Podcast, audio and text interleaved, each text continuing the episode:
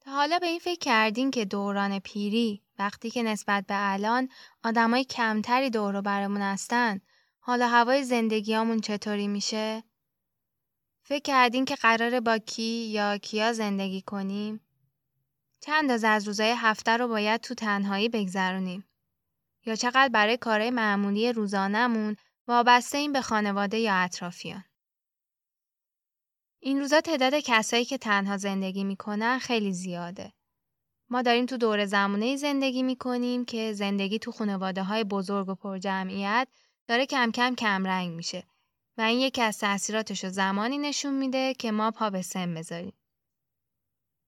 پروژه‌ای که این قسمت می‌خوایم دربارش حرف بزنیم تلاش یه گروه از خانمای 50 تا 80 ساله است که دوست داشتن این دوره از زندگیشون رو تو تنهایی نگذرونن و معماری به کمکشون اومده تا بتونن هم روابط اجتماعیشون رو حفظ کنن و هم زندگیشون رو مستقل و روپای خودشون بگذرونن.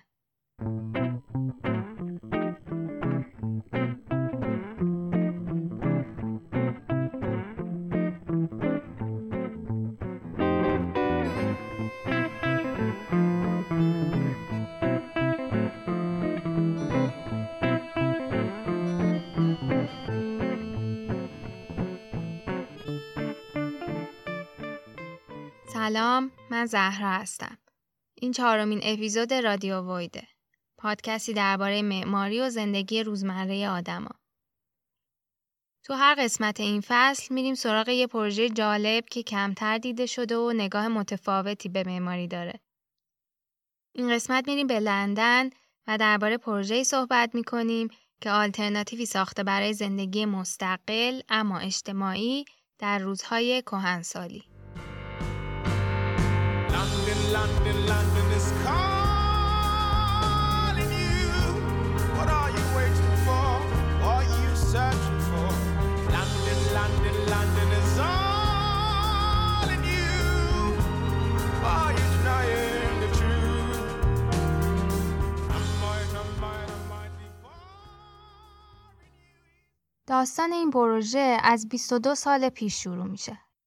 تابستون سال 98 میلادی یه مجموع سخنرانی برگزار میشه تو لندن درباره بررسی تجربیات کوهاوزینگ تو اروپا و همونجا جرقه های اولیه این پروژه زده میشه. ماجرای روند خیلی طولانیه که ساخته شدن بنای فیزیکیش یه بخش کوچیکی انتهای این سالاست. اما رسیدن به همین مرحله ساخت وابسته است به مجموعی از اتفاقا که در طول این سالا میفته و روابطی که آروم آروم شکل می‌گیرن. حالا این کوهاوزینگ که جرقه این پروژه شد چیه؟ خیلی خلاصه بخوام بگم کوهاوزینگ یه گونه مسکنه یا در واقع یه سبک زندگیه به این صورت که آدما به طور مستقل توی فضاها یا آپارتمانهای خصوصی خودشون زندگی می‌کنن اما یه سری فضاها و امکانات رو با هم به اشتراک می‌ذارن و به این واسطه فعالیت های مشترکی هم با هم انجام میدن. میشه گفت ساختمون مثل یه محله کوچیکه که ساکناش همدیگر رو می‌شناسن و با هم سلام علیک دارن به هم کمک می‌کنن برای انجام خیلی از کارا دور همی دارن از یه امکاناتی با هم استفاده می‌کنن و چیزای دیگه شبیه این.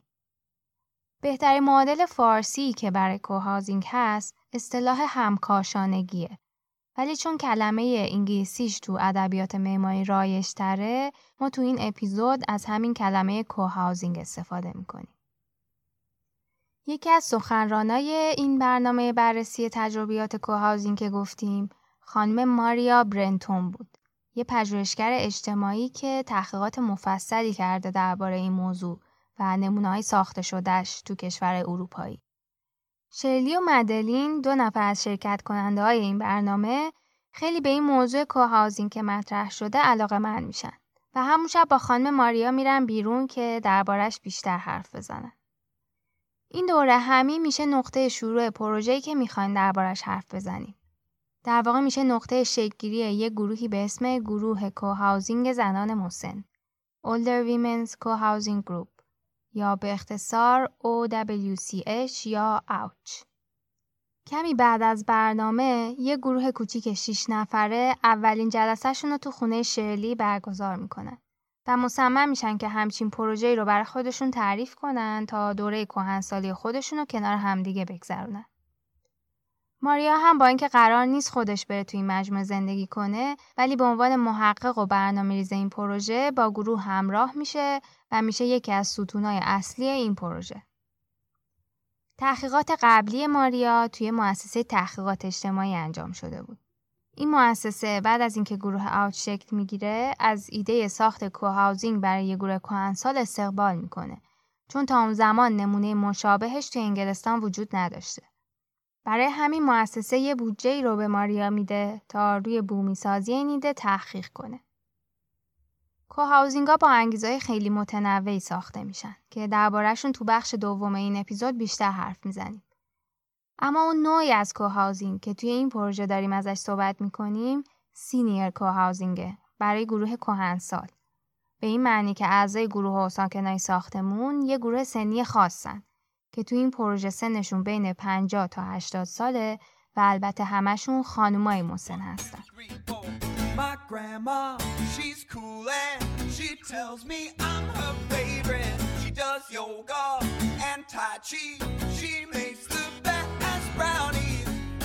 Was in trouble and I needed time, you always gave me plenty.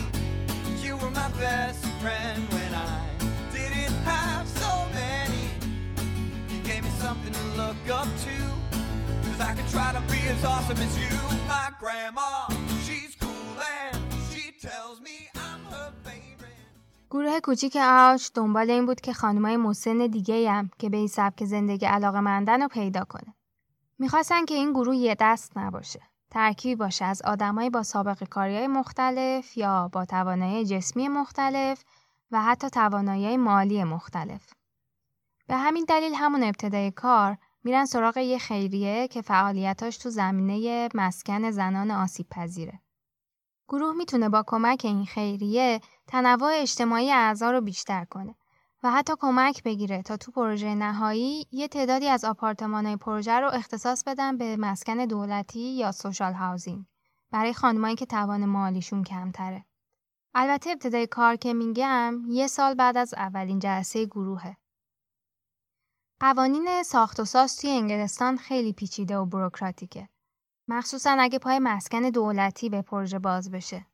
هزار تا نهاد و شهرداری و شورای محل و این ور و اون ور برای هر تصمیم کوچیکی باید درگیر بشن. این شد که تقریبا شش سال به اینکه پروژه عمرانی که گروه دنبالش بود و بشه پیش برد، فعالیت های گروه آوچ متمرکز شد روی جذب عضویت و تقویت روابط اجتماعی بین اعضا. تعداد خیلی زیادی جلسه برگزار کردند، صدها خانم مسن تو برنامه شرکت کردند. مسائلی که ممکنه در آینده وقتی پروژه ساخته بشه بینشون پیش بیاد و با هم بررسی کردن و حتی تعداد زیادی کارگاه برگزار کردن برای اینکه با مشکلاتی که تو دوره کهنسالی باهاش مواجه میشن آشنا بشن. مثل محدودیت های جسمی و ذهنی که تو سن بالا ممکنه پیش بیاد. در این حال این وسط ها برای اینکه پروژه ساختمون رو هم جلو ببرن از کلی زمین بازدید کردن تو لندن. با تعداد زیادی انجمن و سازنده هم برای ساخت پروژه مذاکره کردند که تقریبا همشون ناکام موند. یکیشو بخوام به عنوان مثال بگم این بود که یه بار که یه زمین خیلی خوب پیدا شد شروع کردم به مذاکره با شورای اون محل برای انجام پروژه. اما چون موضوع طرحی که پیشنهاد داده بودن برای شورا خیلی آشنا نبود با اجرای پروژه تو اون زمین شدیدا مخالفت شد. گفتن که شما که بیاین بافت جمعیتی این محل تغییر می‌کنه و حتی بار اضافه میشین رو سیستم درمانی منطقه. بیسی تا خانم مسن قرار بود برن تو اون ساختمون و این حرفا خیلی اساسی نداشت اما خب چون جواز رو ندادن زمینم از دستشون پرید. خلاصه تجربیات این چند سال گروه آرش تقریبا همه از این دست بودن و به سرانجامی نرسیدن. تو همین فاصله اتفاق ناراحت کننده هم میافته. خانم مدلین که گفتیم یکی از اولین اعضای گروه آوچ بود بعد از مدتی درگیری با بیماری سرطان از دنیا میره. مدلین با کلی انگیزه و علاقه و آرزو این پروژه رو پیگیری کرده بود و از کسایی بود که ایده تشکیل گروه داده بود. اما حتی شروع پروژه رو هم نتونست تو زمان زندگیش ببینه. این طولانی شدن روند پروژه برای بقیه اعضای گروه هم که بیشترشون سن و سالی ازشون گذشته بود گزینه مطلوبی نبود.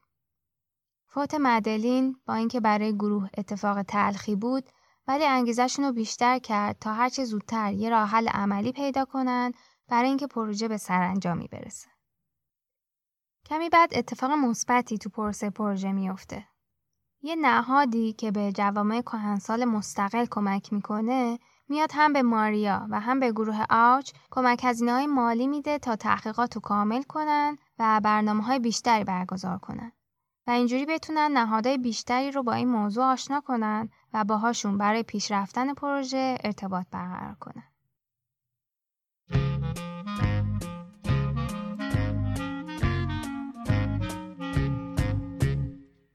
I get older, losing my hair many years from now, will you still be sending me a Valentine? Birthday greetings, bottle of wine. If I'd been out till quarter to three, would you lock the door? Will you still need me? Will you still feed me when I'm 64?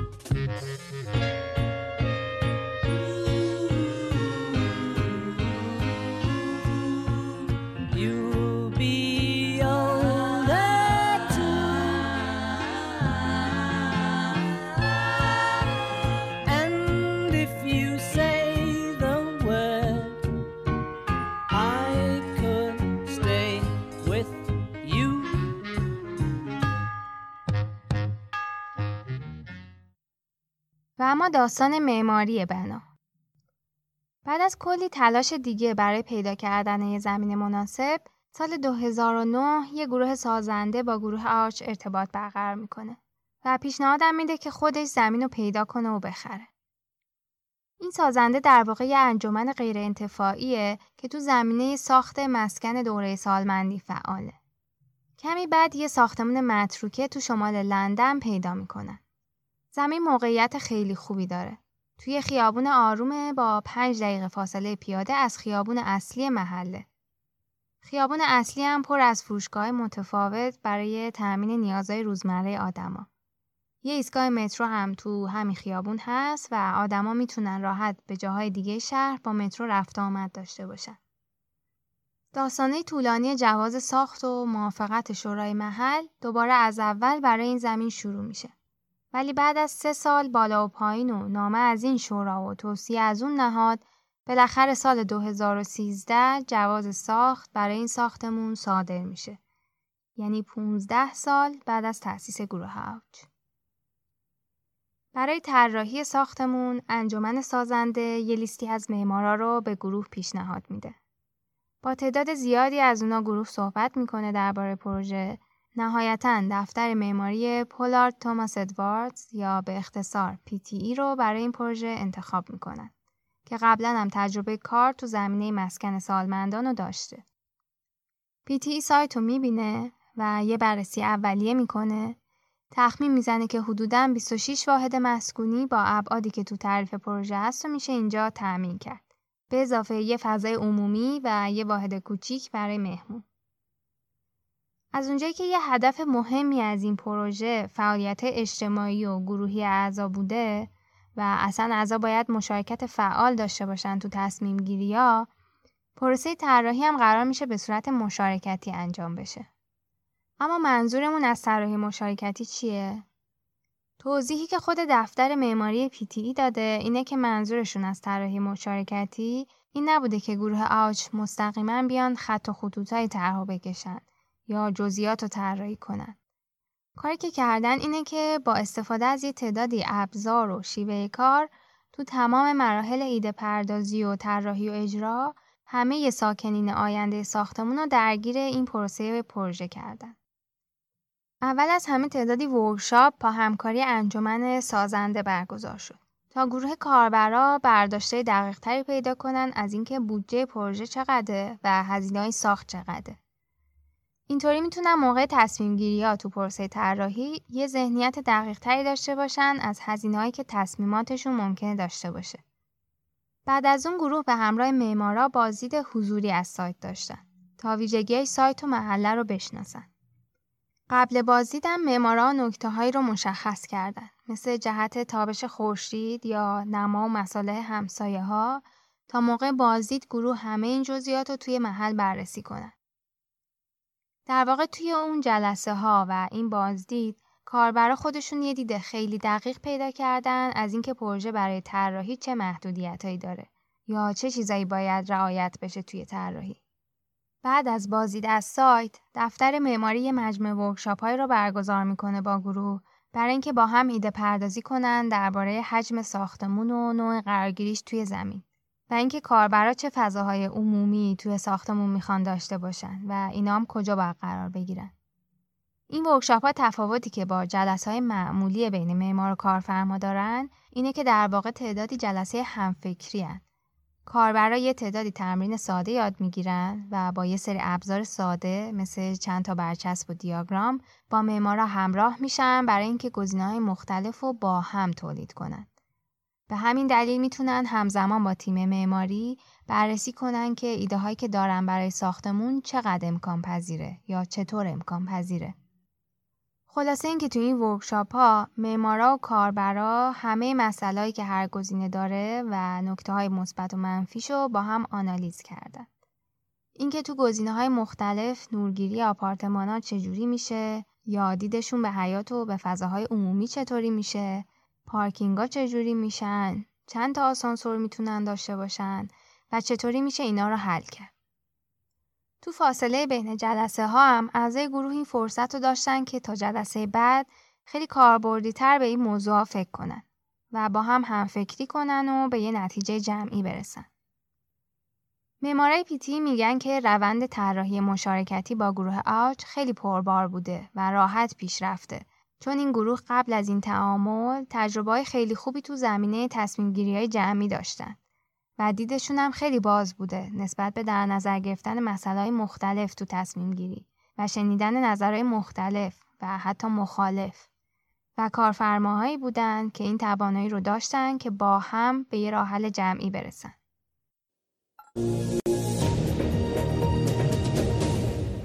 How do you tackle the growing problem of loneliness? A new study out today shows that 9 million people in the UK say they're always or often lonely. More than 1 million of those are older and retired, but now a group of women may have found a possible solution by building their own community to live together. They came up with the idea nearly 20 years ago. Now, after a long battle to get the project off the ground, their homes are finally ready. Our Scotland correspondent Sophie. ساختمون نهایی پروژه بالاخره سال 2016 به بهره برداری می‌رسه. 20 سال بعد از اولین جلسه گروه. خانه گروه آوچ یه ساختمون ال شکله که دور حیات رو به آفتاب قرار گرفته. ساختمون معماری مدرن داره اما مصالحش و شکل بازشوها و نماش همخونی زیادی با بافت محله داره. حتی یه طرفش کوتاهتره تا اندازه خونه های همسایه باشه و مقیاس کوچه یه دفعه تغییر نکنه. مجموعه 25 تا آپارتمانه از 50 متر تا 90 متر. از این آپارتمان ها 8 تاشون متعلقا به خیریه و اجاره داده میشن به خانمای مسنی که تحت حمایت مسکن دولتی هن. البته گروه آوچ یه روند تصمیم گیری برای انتخاب ساکنای این آپارتمان ها هم داره. برای اینکه اون همدلی و همکاری تو جامعه کوچیک که گفتیم بین همه ساکنای این ساختمون حفظ بشه. وسط آپارتمانا یه فضای 80 متری اشتراکی است.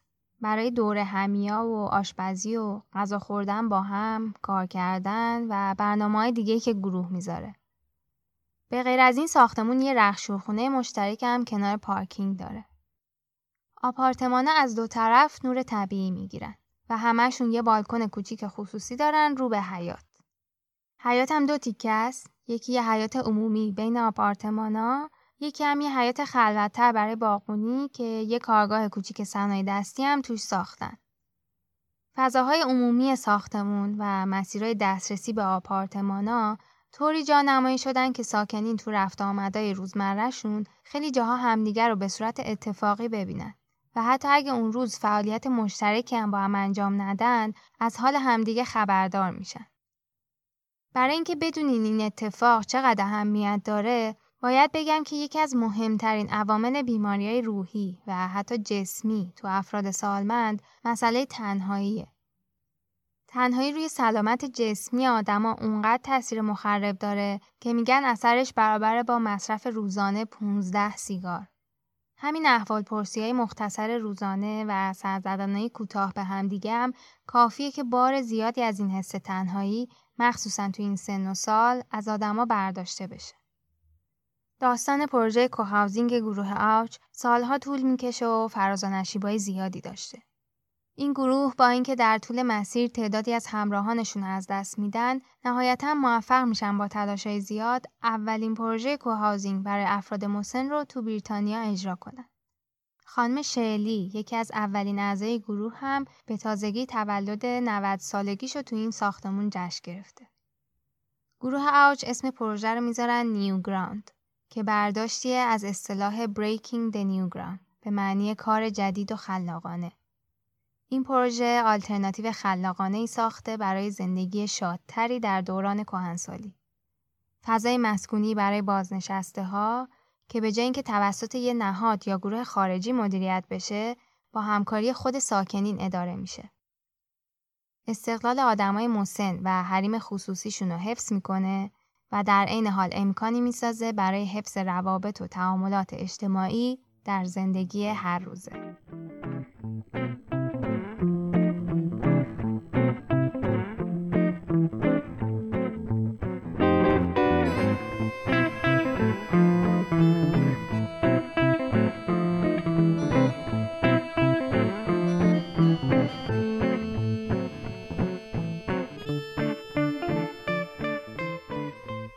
داستان پروژه کوهاوزینگ گروه آوش رو شنیدیم.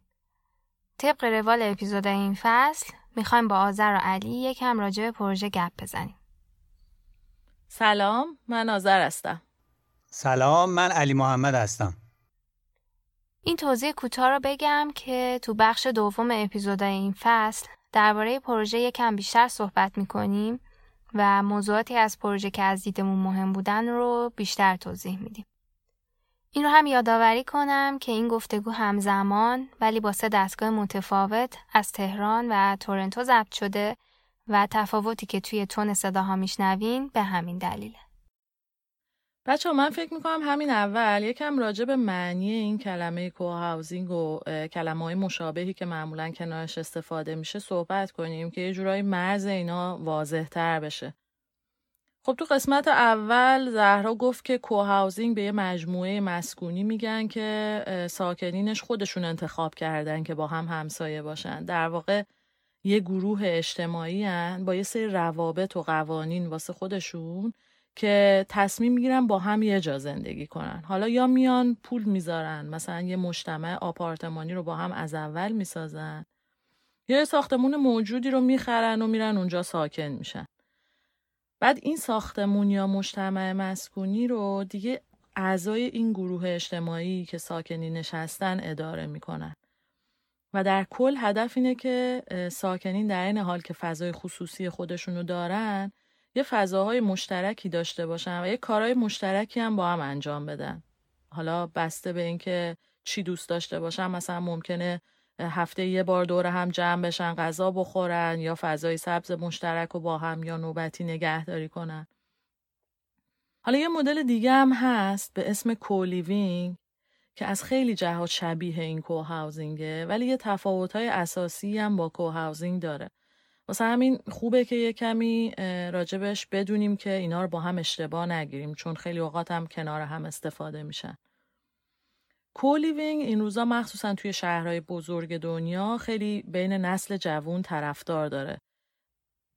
توی این مدل آدمایی با lifestyle های مشابه و علایق مشابه میان با هم زندگی می‌کنن و یه فضاهایی رو با هم اشتراکی استفاده می‌کنن و از این جهت شبیه co-housing ه.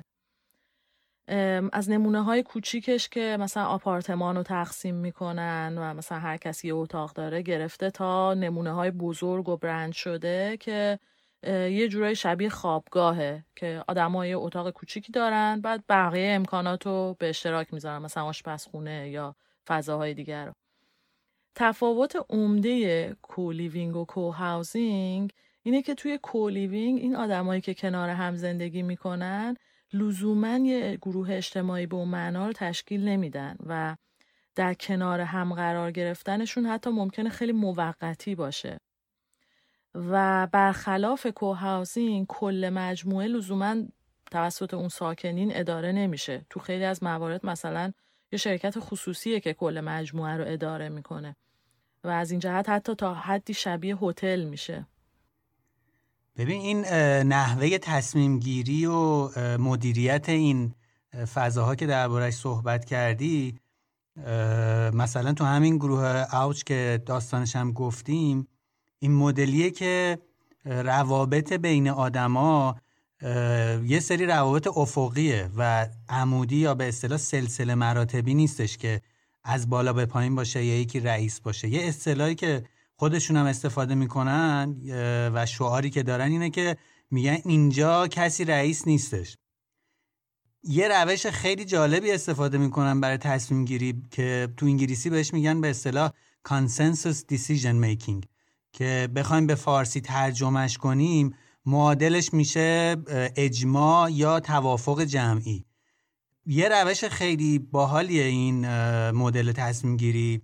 با مدل رأیگیری و اینکه مثلا ببینیم که حالا کی چه گروه اکثریت هن چه گروه اقلیت هن بعد انتخاب اکثریت به عنوان تصمیم نهایی باشه یه مقداری فرق داره یعنی یه مقداری که خیلی فرق داره. در واقع اینجوریه که باید حتما همه آدما راجع به اون تصمیمی که داره گرفته میشه موافق باشن. و اگر احیانا مثلا یه نگرانی وجود داره. یه عده‌ای راجع یه, یه ایده یه تصمیمی نگرانن حتما باید تلاش کنن که اون نگرانی ها رو برطرف کنن ته دلشون همه راضی باشن.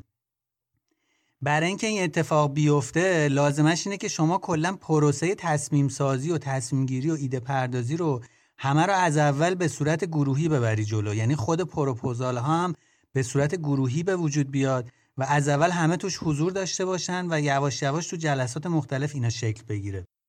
تو جریان این تصمیم گیری اگه ایده ای باشه که کسی یا گروهی به هیچ عنوان نتونه باهاش همراهی کنه اون ایده از همون اول کنار گذاشته میشه و دیگه جلوتر نمیره.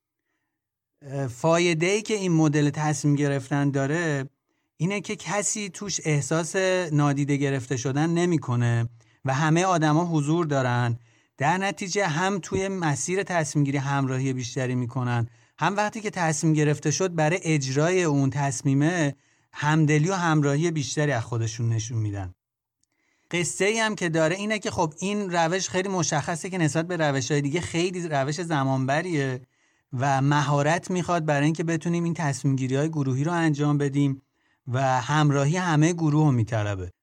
این سرمایه گذاریه یعنی یاد گرفتن مهارت های جمعی برای شنیدن تحلیل کردن و فکر کردن خلاقانه که هر کدومشون به خودی خود ارزشمندن به این زحمت و وقتی که ما می‌ذاریم برای این کار میارزه چون نتیجه های خیلی خوبی ازش میشه گرفت. حالا این ایده کوهازینگ ریشه های مختلفی داشته. در واقع ایده های خیلی مختلفی باعث شدن که این سبک زندگی به وجود بیاد. من خیلی خلاصه یکم توضیح بدم که این ایده چی بودن و چه هدفهایی پشت این ایده بودن در واقع برای اینکه این پروسه کمک می‌کنه که یه کمی ویژگی هایی که میگیم یه کوهاوزینگ باید داشته باشه رو بهتر بفهمیم یا بدونیم اصلا برای چی این ایده ها اومدن. شروع ایده کوهاوزینگ از اروپای شمالی بوده. از دانمارک و کشورهای دیگه مثل سوئد و هلند. ایدهش در واقع از یه سبک زندگی اومده که قبلا تو این کشورها وجود داشته. آدما با همدیگه زندگی می‌کردن و یه اجتماع و یه کامیونیتی شکل می‌دادن. و وقتی که این دوباره مطرح میشه این ایده یکی همین دلیل بوده اینکه آدما یه احساس تعلق داشته باشن به یه جمعیتی و دلایل دیگهش ریشه های فمینیستی داشته. چون توی این سبک زندگی حجم کارایی که یه خانوم روزانه داره توی خونه برای رسیدگی به خونه و یا رسیدگی به بچه ها خیلی کم میشه به این دلیل که خیلی از این کارا رو آدما می‌تونن با هم مشترک انجام بدن. مثلا میان یه تعدادی از وعده های غذایی تو هفته رو آدما با هم درست می‌کنن یا میان اصلا وظیفهش رو بین همدیگه تقسیم می‌کنن یا حتی میان یه سری خدمات یا امکانات رو با هم به اشتراک می‌ذارن مثل پرستار بچه یا چیزای شبیهش. خب این کیفیت زندگی روزمره اون آدما رو به خصوص برای خانوما که گفتیم می‌بره بالا. غیر از این انگیزه توی این سبک زندگی سرمایه اجتماعی هم بین آدما میره بالا. چون که این موضوع سرمایه اجتماعی توی این کشور اروپای شمالی خیلی اهمیت داره اتفاقی که میفته اینه که به غیر از اینکه از مطرح شدن این ایده استقبال میشه میان یه سری قانون و حتی یه سری حمایت مالی هم تعریف می‌کنن چه دولت چه نهادهای مختلف برای اینکه بشه همچین فضاهایی رو بیشتر ساخت. و به همین دلیل هنوزم بیشترین تعداد کوهاوزینگا رو توی این کشور اروپای شمالی می‌بینیم که خیلی هدفهای مشترک مختلفی دارن سبکا و حال هوای مختلفی دارن و حتی ترکیب جمعیتی های مختلفی دارن. این ماجرای بالا بردن سرمایه اجتماعی یا گسترش شبکه های حمایتی یا به اصطلاح support network ها مخصوصا الان خیلی مهمه چون الان جمعیت زیادی توی شهرهای بزرگ مهاجرا و expat ها expat به کسی میگن که برای کار موقتا میره یه جایی ساکن میشه. اینا اون اکستندد فامیلی یا شبکه حمایتیشون رو توی فاصله نزدیک جغرافیایی ندارن. من خودم بعد تولد پسرم نقش این شبکه های حمایتی رو واقعا لمس کردم. یه اصطلاحی هست که میگن it takes a village to raise a child. و واقعا اصطلاح درستیه. و خب کسایی که مثل من مهاجرت کردن یا به دلایل کاری جابجا جا شدن مجبورن اون ویلیج رو برای خودشون از اول بسازن. و مدل co-housing می‌تونه این کار رو خیلی راحت تر بکنه. آره در واقع اینی که میگی ایده محوری توی موج اول co-housing بوده. موج بعدی co-housing ده 20 سال بعدش اتفاق میفته توی امریکا. و انگیزه که پشتش بوده به غیر از حالا اون مسائلی که گفتیم توی موج اول بوده این انگیزه های جدید موضوعش تعامل افراد یه محله با هم بوده از این زاویه که این تعامله باعث میشه که امنیت محله ها بره بالا چرا؟ چون توی وقتی همچین پروژه توی یه محله باشن بین ساکنان محله ناخداگاه یه روابط اجتماعی شکل می‌گیره یا حداقل برای بخشی از محله این اتفاق میفته و به واسطه این آشنایی ها و این ارتباطات امنیت محله میره بالا. حالا یه موج بعدش هست موج سوم کوهاوزینگ که توی این موج سوم بحثایی که مطرح میشه بحثای پایداری و معماری دوستدار محیط زیست. موضوعی که مطرح میشه اینه که تو این سبک زندگی این ساکنین میان خیلی از منابع رو با هم به اشتراک می‌ذارن. مثلا زمین که توش برج ساخته میشه یا خود ساختمون یعنی خود بنا. وسایلی که اونجا استفاده می‌کنن و حتی خدمات رو میان با هم به اشتراک می‌ذارن. خب این به اشتراک گذاشتنه یه فایدهش اینه که خب از لحاظ اقتصادی برای این ساکنین کوهاوزینگ این منابع و این وسایل و خدمات خیلی مغروم به صرفه تر در میاد هزینهش نسبت به سبکای دیگه زندگی. و هم به خاطر اینکه تو این به اشتراک گذاشتن مصرف های شخصیشون میاد پایین یه جورایی میشه گفت این کوهاوزینگ تاثیرات مخربش رو محیط زیست کمتر. این موج سوم تو کشورهای جنوب شرق آسیا و تو استرالیا اتفاق میفته و خیلی با اون زمینه ای که اول کوهاوزینگ مطرح شده متفاوته. در نتیجه تو این موج جدید میان این بحثای بحثار مطرح می‌کنن که این کوهاوزینگا باید با این زمینه فرهنگیشون یا با این زمینه جغرافیایی یا اقلیمی مختلف یه تطبیق پذیری داشته باشن یا حتی با نمونه هایی از این سبک زندگی, زندگی ها که ممکنه تو این کشور وجود داشته باشه با اونا یه تطبیق پذیری داشته باشن به حرفات زهر این توضیح هم اضافه بکنم که خب همینجوری که تو بحثم مطرح شد کوهاوزینگا خب خیلی متنوعن و نمونه های مختلفی دارن. یه, یه مدلشه که مثل این نیو گراوند که داستانشو گفتیم برای آدمای مسنه. آدما ممکنه با انگیزه های دیگه بیان این کوهاوزینگا رو درست کنن.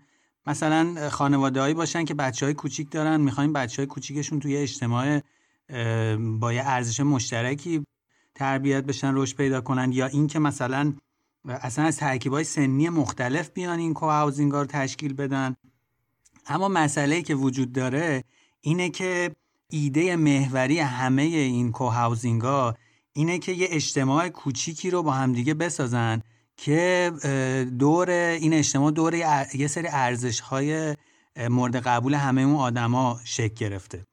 یه نمونه دیگه از اینا هستش که اونم بد نیست بهش اشاره کنیم. اونم خیلی جالبه که میان این فضای زندگی مشترک یا همون co-housing رو با فضای کار اشتراکی یا به اصطلاح co-working space ترکیب می‌کنن.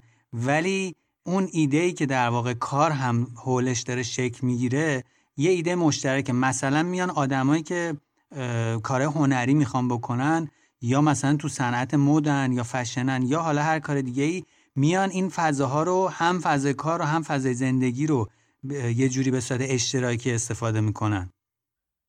بچه حالا چند دقیقه راجع به ویژگی های کوهاوزینگ از زبون خود خانم ماریا هم بشنویم بعدش می‌تونیم راجع به اینکه چرا آدما میرن سراغ کوهاوزینگ و نقدایی که به این مدل میشه بیشتر صحبت کنیم When anyone asks me what co-housing is, I say at the very simplest it's housing with built-in social connections. You each have your own private household.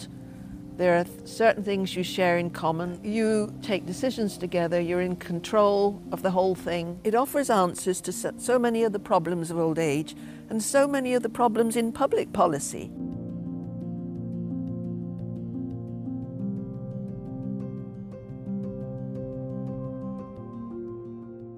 درباره کوهاوزینگ و انواع مدلاش یه توضیحاتی دادیم و یه صحبتهایی کردیم یه نگاهی هم بکنیم ببینیم چرا یه عده‌ای میرن دنبال اینکه همچین فضاهایی رو بسازن و این روش کوهاوزینگ چه فایده هایی می‌تونه برای آدما داشته باشه. شاید اصلی ترین دلیلش این باشه که یه عده میرن دنبال این مدل زندگی یا این سبک زندگی برای اینکه به یه آرامش و راحتی برسن که احتمالا تو بقیه مدل خونه ها یا سبک زندگی به این راحتی ها نمیشه بهش دسترسی پیدا کرد. من تو این منابعی که برای این اپیزود داشتم مطالعه می کردم به یه تحقیقی برخوردم که راجع به چیزایی که باعث خوشحالی و نشاط ما در طول زندگی میشن در واقع تحقیق شده بود و بحث کرده بود. من فکر کنم بعد نباشه یه اشاره کوچیکی به اینا بکنم یه تصویر کلی بدم از این که این, چی، این چیزایی که ما رو می‌تونن خوشحال کنن تو زندگی چیان از این جهت که بعدش یه دونه از اینا هست که خیلی مرتبط با این روش کوهاوزینگ روش زندگی کوهاوزینگ که اینو بعدش بتونم راجبش یکم بیشتر توضیح بدم. چیزایی که آدما رو همه جای دنیا فارغ از ملیتشون و سن و سالشون و ارزشهایی که تو زندگیشون دارن خوشحال می‌کنه طبق این تحقیق اینان. سلامتی داشتن پول به اندازه نیازه که بتونیم حداقلای زندگی رو تأمین بکنیم. وجود اعتماد هم بین تک تک افراد توی جامعه و هم بین آدما با سیستم حکومت کیفیت ارتباطاتمونه با بقیه آدما. مهربون بودن و دست و دلباز بودن با بقیه است. داشتن آزادی هم آزادی های فردی و هم آزادی های جمعی و هم آزادی زمان. آزادی زمان هم معنیش اینه که بتونیم خودمون برای زمانی که داریم زندگی می‌کنیم برنامه ریزی کنیم و بین کار و زندگیمون یه تعادلی برقرار بکنیم. حالا بین این موردهایی که گفتیم عاملی که می‌تونه خودش به تنهایی میزان خوشحالی ما رو تو زندگی نشون بده و به یه عبارتی مثل درجه خوشحالی سنج ما میمونه کیفیت ارتباطاتمون با بقیه آدم هاست. و شاید این دلیل اصلی باشه که یه عده آدم پا میشن میرن همه سختی ها و اینا رو تحمل می‌کنن و این سیستم سبک زندگی کوهاوزینگ رو دنبال می‌کنن سختی هم که میگم از بابت اینکه به حال شما تا بخواین یه گروهی رو شکل بدین و بعد بسازین و حولش بالاخره پرسه زمانبر و سختیه و علتش در واقع همین کیفیت رابطه با دیگران. اینا می‌خوان از طریق ساختن این سبک زندگی کوهاوزینگ بتونن یه اجتماعی رو برای خودشون بسازن و توی اون اجتماع این ارتباطاتشون کیفیتش رو ببرن بالا. موقعیت جغرافیایی این ارتباطات هم مهمه علی.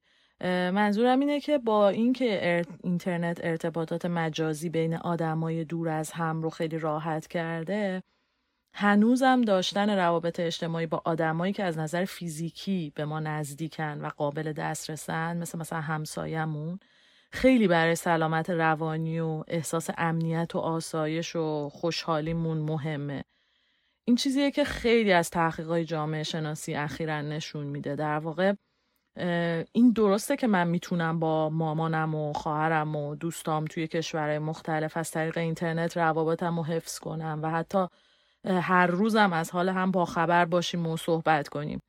ولی این باعث نمیشه که این نیاز من به روابط اجتماعی با آدمایی که نزدیک من هستن رو کامل از بین ببره.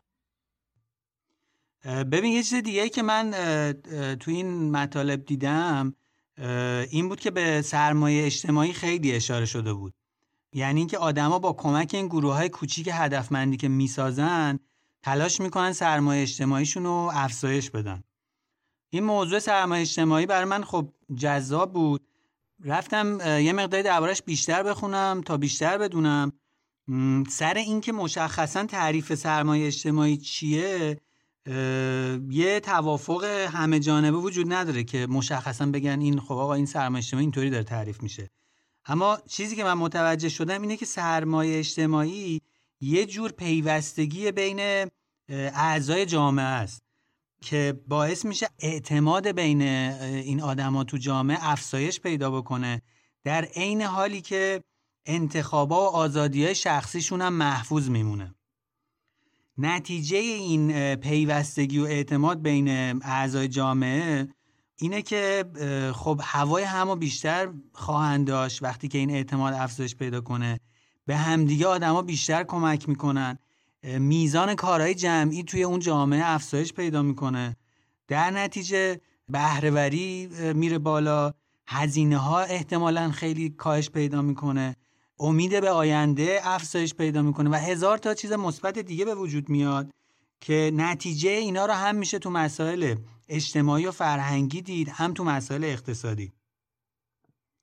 یه بحث مهم دیگه که بعضیا درباره سرمایه اجتماعی مطرح می‌کنن اینه که باید ما بیایم حواسمون جمع باشه ببینیم که این روابطی که داریم دربارش صحبت می‌کنیم بین آدمای آشنا به وجود میاد و تقویت میشه یا داره بین آدمای غریبه اتفاق میفته در واقع سرمایه اجتماعی تو دو تا نقطه حیاتی متفاوت ایجاد میشه. یکی بین اعضای یک گروه که همدیگر رو می‌شناسن با هم آشنان ارزش های مشترک با هم دارن. مثلا مثل یه خانواده یا اعضای یه تیم یا حزب یا یه قبیله که به این مدل سرمایه اجتماعی میگن سرمایه اجتماعی درون گروهی یا به اصطلاح linking social capital از یه طرف دیگه اون مدل اون مدل دیگه سرمایه اجتماعی بین اعضای مختلف جامعه با همدیگه شکل می‌گیره. با نهادهای مختلف با دولت با گروه ها و اقوام دیگه که ممکنه اینا اصلا همدیگه رو نشناسن یا خیلی کم بشناسن. و به این مدل سرمایه اجتماعی میگن bridging social capital یعنی در واقع شما میان بین این آدمایی که همدیگر رو نمی‌شناسن یه پل ارتباطی می‌زنین. این دوتا مدل سرمایه اجتماعی اگه همزمان و به موازات همدیگه تو جامعه اتفاق بیفتن و گسترش پیدا بکنن اون نتایج مطلوبی که از بودن سرمایه اجتماعی و زیاد شدنش تو جامعه انتظار میره به وجود میاد. یه سری از این مزایایی که میگین مثل خوشحالی یا مثل سرمایه اجتماعی فکر می‌کنم برای هر مدل از کوهاوزینگ اینا رو میشه گفت. حالا به نظرم سینیر کوهاوزینگ ها علاوه بر این یه سری مزایای دیگه هم دارن. خب یه ویژگی اصلی که کوهاوزینگ داره اینه که هم میشه با بقیه بود هم میشه تنها بود. فکر می‌کنم این ویژگی خیلی مطلوبه برای آدمایی که یه سن و سالی ازشون گذشته. چون بالاخره آدمایی که یه ذره مسنترن دوست دارن یه وقتایی دور باشن از سر و صدا و شلوغی. از اون طرف خیلی از این آدمای مسن دوست ندارن که اون حس زندگی مستقل کردن ازشون گرفته بشه. مثلا برن خانه سالمندان یا اینکه پرستار داشته باشن. فکر می‌کنم که سینیر کا هاوزینگ در واقع یه فرصتی به وجود میاره که این خواسته ها رو بتونن همزمان داشته باشن. یه گروه دوستی یا یه گروه همسایگی باشن که توش آدما حواسشون به هم هست و به واسطه این با هم بودنه میان یه فعالیت هم برای خودشون تعریف می‌کنن که توی روحیهشون یا تو سلامتشون تاثیر می‌ذاره. مثلا میان با هم ورزش می‌کنن یا با هم آشپزی می‌کنن وقت میگذرونن یا حتی میان خیلی مراقبت های ساده می‌کنن از هم. که در واقع این کار کوچیکی که انجام میدن اینا یه بخشی از این نیازشون به خدمات درمانی رو هم حتی کم می‌کنه. خود این داستانی که گروه و میان از سن میان سالی تشکیل میدن و این پروسه و روابط جدیدی هم که می‌سازن اینم خودش باعث میشه که توی اون دوره کهنسالی این گروه آشنار داشته باشن این ارتباطات رو داشته باشن و در واقع یه جورایی از قبل از اون دوره بیان پیشگیری کنن از این تنهاییه بچه حالا که مفصل راجع به مزایا و تاثیرهای مثبت کوهاوزینگ حرف زدیم من می‌خوام یکم از نقدایی هم که به این مدل وارده بگم. یکی از اصلی ترین نقدایی که مطرح میشه اینه که میان این مدل رو با گیتد کامیونیتی ها مقایسه می‌کنن و میگن یه جورایی یه کارکردهای اجتماعی مثل گیتد کامیونیتی ها می‌تونن داشته باشن. حالا این گیتد کامیونیتی ها چی و چرا دید مثبتی بهشون وجود نداره؟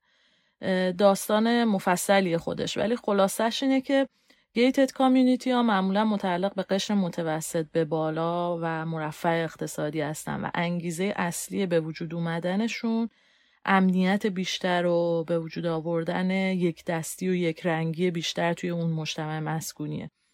نمونهش تو تهران میشه بعضی از شهرک ها یا آپارتمانایی که تو شمال شهر هستن.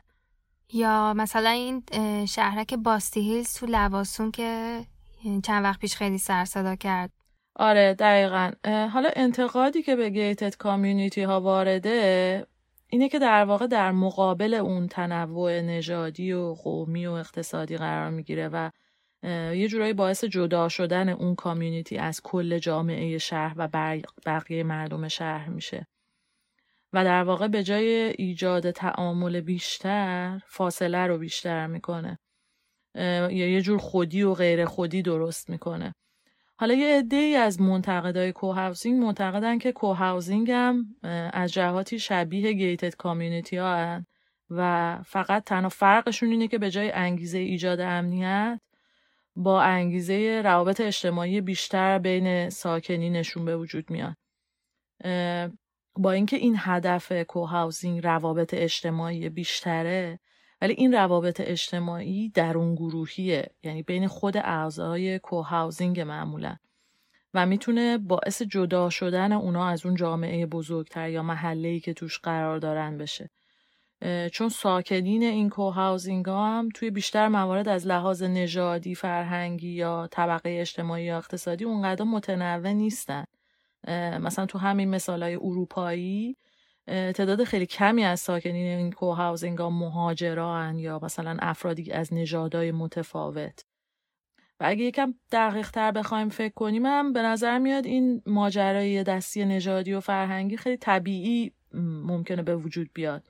چون آدما معمولا تمایل دارن با شبیه به خودشون گروه تشکیل بدن.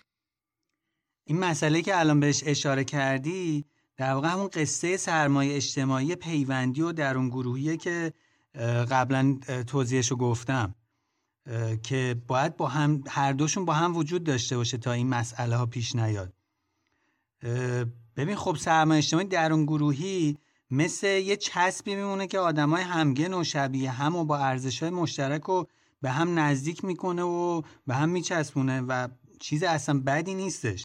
این زمانی اون جنبه منفی خودش رو نشون میده و صورت بدی به خودش می‌گیره که عامل انحصارگرایی بشه یا مثلا عاملی باشه برای لابی برای یه گروه های خاصی یا بیاد کلا برخلاف منافع اجتماعی عمومی عمل کنه.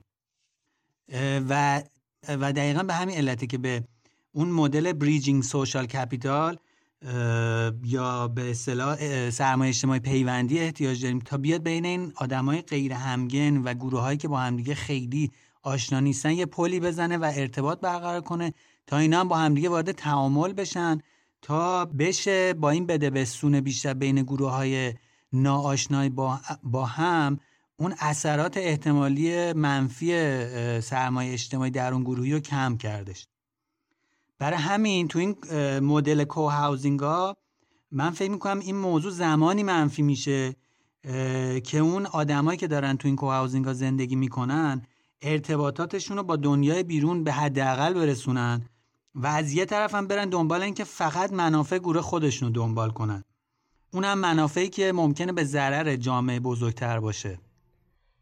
البته تو پروژه جدیدتر کو هاوزینگ یه ایدهایی مطرح شده که سعی کردن یه راه بدن برای این نقدایی که میگی. مثلا تو همین پروژه نیو گراوند اینکه این گروه آوچ اومدن یه بخشی از ساختمون رو اختصاص دادن به سوشال هاوزینگ دلیلش این بوده که اینا بیان از لحاظ اجتماعی یا حالا فکر کنم شاید بیشتر از لحاظ مالی بتونن اون تنوع رو بین ساکن این ساختمون به وجود بیارن و همه یه دست نباشن. یا مثلا یه ایده دیگه مطرح شده اینکه بخشایی از این ساختمون کوهاوزینگا با محلم کار کنه. یا حداقل یه زمانایی از هفته رو کار کنه.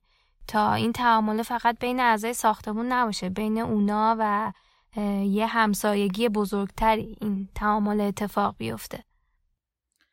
ببین در نهایت به نظر من کوهاوزینگ یه گزینه است نه یه راه حل عمومی. چون واقعا این نوع از زندگی ممکنه ایدئال خیلی از آدما نباشه.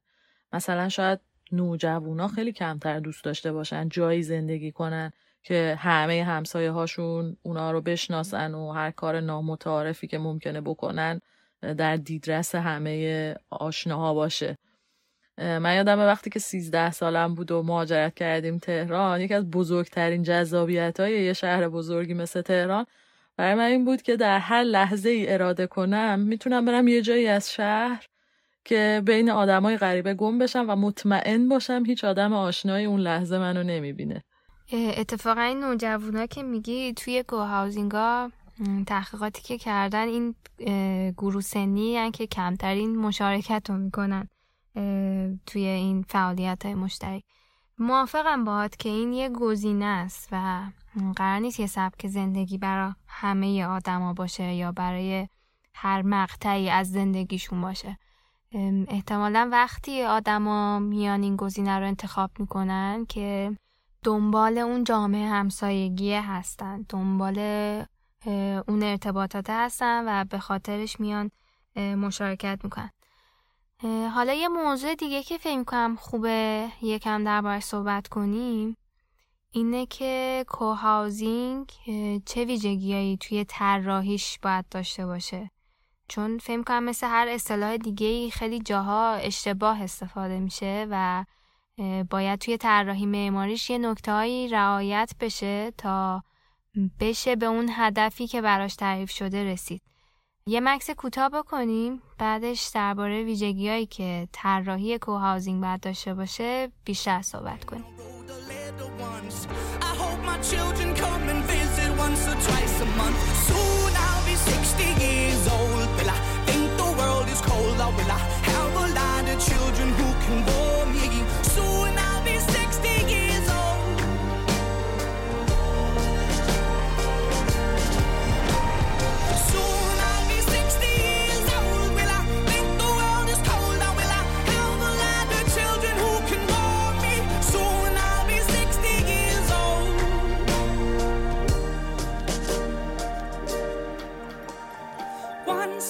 Seven years old, mama told me, Go make yourself some friends or you'll be lonely. Once I was seven years old.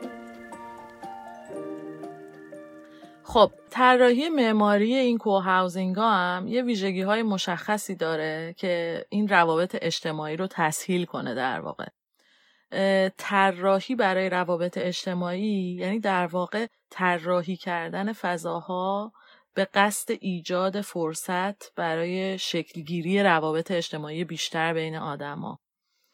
این موضوع طراحی برای روابط اجتماعی خیلی وقته که موضوع تحقیقات مختلف معماری و طراحی شهری بوده به خصوص توی این چند دهه اخیر. این تحقیقات نشون میدن که کیفیت های فضایی مختلفی وجود دارن که می‌تونن توی میزان استفاده شدن یک فضای اشتراکی و در نتیجه بیشتر شدن روابط اجتماعی بین ساکنین یه محله یا مجموعه مسکونی تاثیر بذارن. مثلا میزان در دیدرس بودن یه فضا یا مثلا موقعیت مرکزی اون فضا نسبت به فضاهای دیگه. مثلا فرض کنیم یه فضای کتابخونه داریم یا یه فضای غذاخوری که وسط یه مجموعه قرار گرفته و از همه طرف دید داره. اصولا آدما با دیدن حضور آدمای دیگه به سمت اون فضا جذب میشن. در صورتی که اگه این فضا یه گوشه باشه و از دید خارج باشه احتمال کمتری هست که آدما ازش استفاده کنن. وقتی هم آدما کمتر استفاده کنن از اون فضای اشتراکی احتمال اینکه با هم رابطه ای شکل بگیره بینشون کمتر میشه. یا یه کیفیت های دیگه هستن مثل مثلا میزان نور طبیعی یا مثلا مبلمان فضا یا انطاف پذیری فضا برای اینکه استفاده های مختلف بشه ازش کرد. اینا همه یه کیفیت هایی که وقتی داریم برای روابط اجتماعی طراحی می‌کنیم باید بهشون توجه کنیم. از یه طرف هم نحوه عبور از فضا و گردش تو فضا که حالا به اصطلاح بهش میم سیرکولاسیون اونم خیلی تو این تعاملات اجتماعی می‌تونه تاثیر داشته باشه. مثلا اینکه حرکت تو فضا جوری باشه که ما حتما از کنار فضای عمومی رد بشیم. خب اگه این اتفاق بیفته نتیجهش اینه که آدمای اگه اونجا باشن ما به صورت تصادفی باهاشون برخورد می‌کنیم و احتمال داره که شروع کنیم به حرف زدن و یه تعاملی شکل بگیره. حتی بعضی وقتا نبودن بعضی از امکانات توی واحد مسکونی مثل مثلا لباسشویی یا کوچیک بودن بعضی چیزا مثل کوچیک بودن آشپزخونه یا حتی کوچیک بودن خود واحد باعث میشه که آدما بیان تو این فضاهای اشتراکی مثل فضای شستن لباس اشتراکی یا حتی تو اون فضای اجتماع اجتماعات بیشتر وقت بگذرونن و این مثلا می‌تونه باعث بشه که تعاملات افزایش پیدا بکنه اصلا بعضی وقتا این فضای دسترسی و اتفاقاتی که توش میفته و طراحیشون مهمتر از اون فضاهایی میشه که حالا معمارها مشخصا برای ارتباطات اجتماعی طراحی کردن یعنی فضاهایی که فضاهای خدماتی هن. مثل مثلا اتاقک قرارگیری مثلا زباله یا همین اتاقه که حالا بهش میگن رخشوی خونه اتاقی که مثلا ماشین لباسشویی اینا توش می‌ذارن به طور اشتراکی استفاده می‌کنن. یا راهروها یا راه پله ها اینا اهمیت خیلی زیادی پیدا می‌کنن و به اندازه اون اتاقی که مثلا برای دور همی طراحی شده مهم میشن و باید به طراحیشون توجه کرد. در واقع شکل طراحی فضا تو اینکه آدما چطوری یا تو چه نقطه‌ای با هم تعامل داشته باشن تاثیر می‌ذاره. یه کار اشتباهی که خیلی از ما معمارا می‌کنیم اینه که فکر می‌کنیم اون جایی که خودمون تو رندرا و اسکیسا پر از آدم می‌کشیم و آدما دارن با هم تعامل می‌کنن تو واقعیت هم قرار همون اتفاق بیفته. در صورتی که فکر می‌کنم به جای اینکه بیایم از تخیلاتمون استفاده کنیم می‌تونیم از ابزارهایی که وجود داره برای آنالیز فضا یا از تحقیقاتی که انجام شده بیایم استفاده کنیم برای اینکه بتونیم پیش بینی کنیم که این تعامله اونجایی که پیش بینی کرد اونجایی که دوست داریم اتفاق بیفته واقعا تو واقعیت اتفاق میفته یا نه؟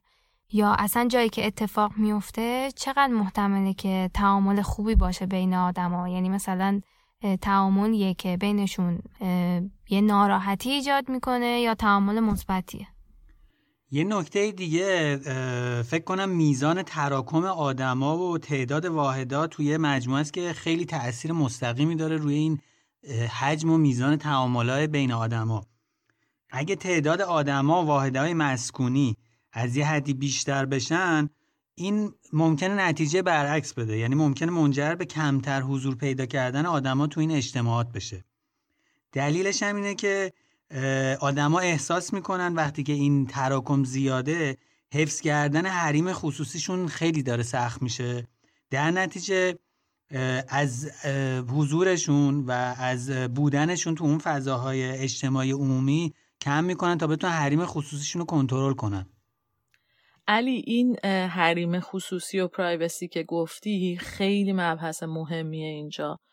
شاید به نظر بعضی ها عجیب بیاد ولی تأمین حریم خصوصی و فراهم کردن شرایط برای پرایوسی مهمترین عاملیه که باید موقع طراحی برای روابط اجتماعی در نظر گرفته بشه. خیلی از تحقیقات اینو نشون داده. منم توی تحقیقایی که برای تزم می کردم به همین نتایج مشابه رسیدم. در واقع اینطوری بگیم که آدما دوست دارن روی کمیت و کیفیتی که درگیر رابطه اجتماعی میشن با اطرافیانشون کنترل داشته باشن و هرچی بیشتر احساس کنن که این آزادی و حق انتخاب رو دارن بیشتر احتمال داره که وارد رابطه اجتماعی بشن. یعنی اگه آدما رو مجبور کنیم که هر بار که می‌خوان از یه فضایی استفاده کنن مثلا باید با 20 نفر آدم دیگه رو در رو بشن در واقع زیادی انگار حلشون بدیم به سمت برقراری روابط اجتماعی دقیقا نتیجه برعکس میده و آدما کمتر از اون فضاها استفاده می‌کنن. توی این داستان طراحی برای روابط اجتماعی این تعادل و حق انتخاب خیلی مهمه و همینم هست که یکم داستان و ظریف و پیچیده می‌کنه. این بودن و نبودن توی جمع باید همزمان وجود داشته باشه. توی یکی این مقالهایی که درباره طراحی کوهاوزینگاست درباره این صحبت می‌کنه که فضاهای عمومی و خصوصی ارتباطشون با هم چجوری باید باشه. حالا لینکش رو هم می‌ذاریم تو منابع. مثلا میگه که این فضای سبز مشترک باید ارتباطش با واحدهای مسکونی توی یه سلسله مراتبی اتفاق بیفته. یعنی باید یه طیف تبدیل فضای عمومی به خصوصی وجود داشته باشه تا اون اتفاقی که میگی بیفته و آدما بیان مشارکت کنند چون اگه اینطوری نباشه دقیقا نتیجه عکس میده. توی تحقیقش هم نشون داده که توی یه نمونه هایی که این ویژگی وجود نداشته آدما اتفاقا اومدن خودشون واحداشون رو با یه المانایی جدا کردن از اون فضای عمومی و در واقع ارتباطشون رو خیلی کم کردن با فضای عمومی. یه نکته دیگه که باز من وقتی رو تزم کار می‌کردم بهش رسیدم در مورد این موضوع طراحی برای روابط اجتماعی اینه که این ماجرا خیلی وابسته به بستر فرهنگی و جغرافیاییه که داریم توش صحبت می‌کنیم. یه مثال ساده می‌زنم. اگه دوتا واحد مسکونی داشته باشیم که دوتا بالکن روبروی هم دارن مثلا با فاصله خیلی کم با فاصله مثلا دو متر از هم. یعنی مثلا وقتی میری توی یه بالکن خونه وای میستی روبرود با فاصله خیلی کمی بالکن خونه همسایت باشه. اگه یه معماری همچین فضایی رو توی ازمیر ترکیه طراحی کنه احتمالا این دوتا بالکن خیلی متفاوت استفاده میشه تا اینکه همین فضا رو توی انگلستان مثلا طراحی کنه. تو حالت اول احتمال داره این دوتا بالکن خیلی زیاد مورد استفاده قرار بگیرن و تبدیل به یه فضای معاشرتی که به شکلگیری روابط اجتماعی کمک می‌کنه بشن. در صورتی که توی بستر فرهنگی انگلیس احتمالا این دوتا بالکن به ندرت استفاده میشن و اتفاقا چه بسا کارکرد برعکس داشته باشن. یعنی حتی باعث بشه که مثلا پرده های زخیمی اون آدما برای مثلا پنجره بالکنشون استفاده کنن. یا اون فضا کارکرد ترغیب روابط اجتماعی رو دیگه نداشته باشه. به نظر میاد که خب قسمت بزرگی از این داستان برمیگرده به برداشته و تعریفهای متفاوتی که از حریم خصوصی و روابط اجتماعی توی فرهنگ های مختلف وجود داره. برای همین من فکر می‌کنم وقتی یه معماری می‌خواد برای این داستان بیشتر شدن ارتباطات اجتماعی یه فضایی رو طراحی کنه حتما باید اون بستر فرهنگی و اجتماعی رو خوب بشناسه. وگرنه ممکنه کاری که می‌کنه مثلا مثل همین مثالی که زدی اصلا یه نتیجه دیگه ای رو بده. حالا قبل از اینکه بریم سراغ موزیک و بعد بحثای آخر من می‌خواستم اینجا راجع به آموزش توی روند طراحی این پروژه نیو گراندم یه چیزی بگم. توی اپیزود قبلم راجع به آموزش به عنوان یه قسمت از پروسه طراحی حرف زدیم. ولی اینجا کارکرد این آموزش یه تفاوت ظریفی داره.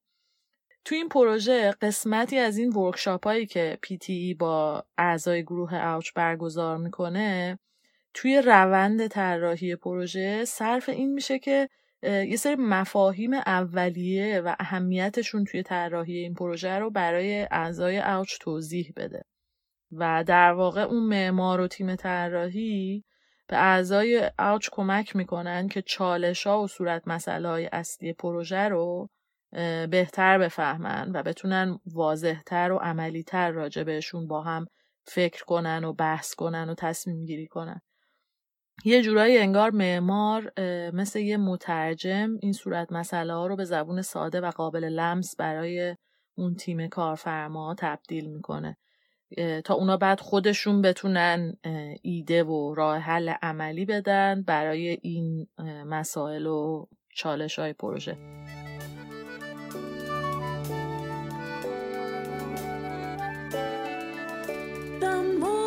together, together, together. The more we get together, the happier we'll be. Cause your friends are my friends, and my friends are your friends. The more we get together, the happier we'll be.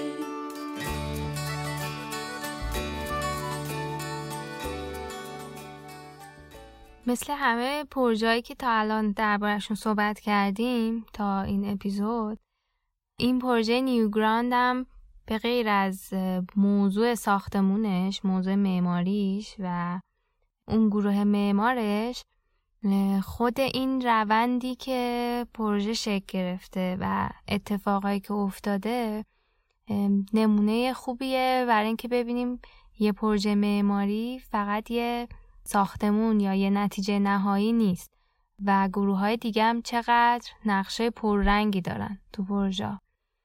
من خیلی کوتاه یه چیزایی این پروسه رو میگم. بعدش اگه موافقین بحث رو تموم کنیم. خب راجع به گروه آوچ که کارفرمای پروژه بودن که مفصل صحبت کردیم. تعداد خیلی زیادی خیریه و نهاد و گروه های سازنده و تحقیقاتی هم خیلی حضور پررنگ دارن تو اینکه این پروژه به نتیجه برسه. اول از همه که خانم ماریا برنتون سالها روی این موضوع تحقیق کرده. در تمام این پروسه میاد با گروه آوچ همراه میشه تا هم گروه خیلی اصولی شکل بگیره و هم تجربه های مثبت و منفی نمونه هایی که قبلا ساخته شده رو میاد توی این پروژه منتقل می‌کنه. بعد از اون کلی خیریه و نهاد غیر انتفاعی هن که اینا هر کدوم هدف های مشخص خودشونو دارن. مثلا بهبود زندگی سالمندان کمک به زندگی زنان یا ساخت و ساز برای تقویت روابط اجتماعی. اینا سالهای سال میان روی این موضوع مشخص کار می‌کنن که ممکنه در واقع هدفشون هم این پروژه‌ای که ما داریم دربارش صحبت می‌کنیم نباشه. ولی وقتی که همچین پروژه میاد تعریف میشه اینا میان تسهیلگر میشن برای انجام این پروژه. در واقع میشه گفت پروژه یه تیم خیلی بزرگه از مجموعه اینا که هر کدوم اومدن یه باری رو از پروژه برداشتن تا نهایتا این ساختمونه به سرانجام برسه. به همین خاطر که گفتی در واقع پروژه با ساخت ساختمون یا اون بنای نهایی تموم نمیشه. یعنی اون بخشی از این پروسه هست ولی انتهای پروسه نیست. توی این پروژه حتی یکی از نهادهایی که سرمایه گذاری کرد یه شرطی که گذاشته بود این بود که بعد از اینکه بنا ساخته شد بشه یه برنامه هایی توش گذاشت که گروه های مختلف مثلا بیان بازدید بکنن با ساکنین صحبت بکنن روی این موضوع این ساختمون دوباره تحقیقاتی انجام بدن. یعنی هدف نهایی فقط ساخت این یه دونه ساختمون یا این یه نمونه نبوده و می‌خوان که بتونن این پروژه رو بعدش تحلیل کنن بتونن گزینه های دیگه ای به آدما پیشنهاد بدن و در واقع یه موضوع خیلی بلند مدت میبیننش. این بلند مدت بودن ماجرا خیلی برای من جذاب بود توی کل داستان این پروژه. چیزی که تو این داستان پروژه برای منم جالب بود درباره مسئله معماری این بود که معماری اینجا فقط نقش یه شی یا یه کالبد فیزیکی که توی لحظه از زمان ساخته میشه و بعد دیگه تموم میشه داستان نداره. اینطوری اینطوری نیست یعنی در واقع. روند شکل گرفتن بنا خودش میاد کمک می‌کنه به شکل گرفتن اون جامعه کوچیک و اون پیوندا رو بین اون آدما کم کم ایجاد می‌کنه تقویت می‌کنه. حتی قبل از که ساخته بشه. این داستان در جریان ساختم ادامه پیدا می‌کنه و بعد از اینکه پروژه معماری به سرانجام می‌رسه هم ادامه پیدا می‌کنه. یعنی یه جورای معماری فراتر از صرفا یک بنا تو رسیدن این آدما به خواسته ها و ارزشاشون نقش خیلی مهم و کلیدی بازی می‌کنه. گروه آوچ و خانم ماریا میگن که از نسلی هستن که بعد از جنگ به دنیا آمدن تو بریتانیا و جمعیتشون خیلی زیاده. به هم دلیل وقتی که دارن درباره مسائل مربوط به سالمندی صحبت می‌کنن در واقع دارن یه راه حل میدن برای یه مسئله جمعیت زیادی از همسن و سالاشون.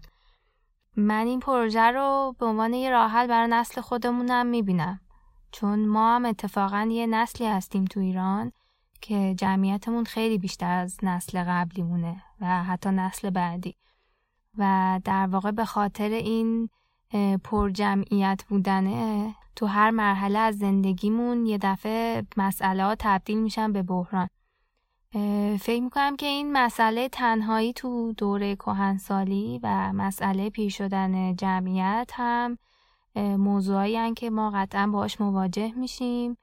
یعنی یه جمعیت زیادی باهاش مواجه میشیم و خوبه که از الان دربارش فکر کنیم تا اقلا این مسئله مثل چیزای دیگه برای نسل ما بحران نشه. You got a friend in me. You got a friend in me. You got trouble.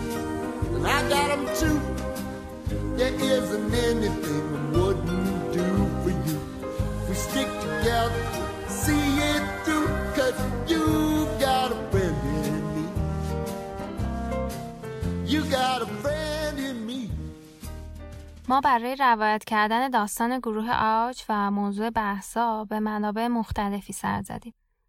اگر که به موضوع علاقه مندین لینک مهمترین منابعمون رو تو شونوت همین اپیزود گذاشتیم. مثل وبسایت گروه آج و مقاله ها و منابع دیگه برای مطالعه بیشتر درباره کوهاوزینگ توی اینستاگرام هم تصویرها و اطلاعات بیشتری از این پروژه رو به مرور می‌گذاریم. آدرس اینستاگراممون هست رادیو underline وید البته یادآوری کنم که اکانت توییترمون هم با آیدی رادیو وید پادکست فعال شده و مطالب مرتبط جدیدی رو که به مرور بهشون برمیخوریم اونجا باهاتون به اشتراک می‌گذاریم. درباره موضوعایی که صحبت کردیم مثل طراحی برای روابط اجتماعی توی معماری یا مزایا و چالش‌های مدل co-housing اگر نظری دارین یا نکته‌ای به نظرتون می‌رسه می‌تونین به صورت فایل صوتی برای ما تو اینستاگرام بفرستین که با بقیه هم به اشتراک بذاریم. از همه کسایی که برای تهیه این اپیزود به ما کمک کردن تشکر می‌کنیم. مخصوصا گروه سبک که طراحی گرافیک رادیو وود رو به عهده گرفتن. در آخر اگه داستان خانه دوران کهنسالی گروه آوچ براتون جالب بوده گوش دادن این اپیزود رو به دوستانتونم پیشنهاد کنید. روزگارتون خوش خدا نگهدار.